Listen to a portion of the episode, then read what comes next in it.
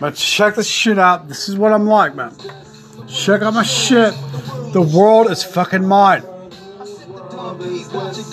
The song is the shit, man. Hip hop classics, hip hop classics are the fucking bomb, man. Every single song is the shit.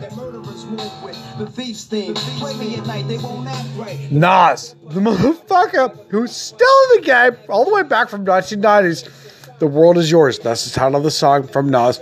Illmatic is his fucking record title, man. Motherfuckers have been in the game for so long.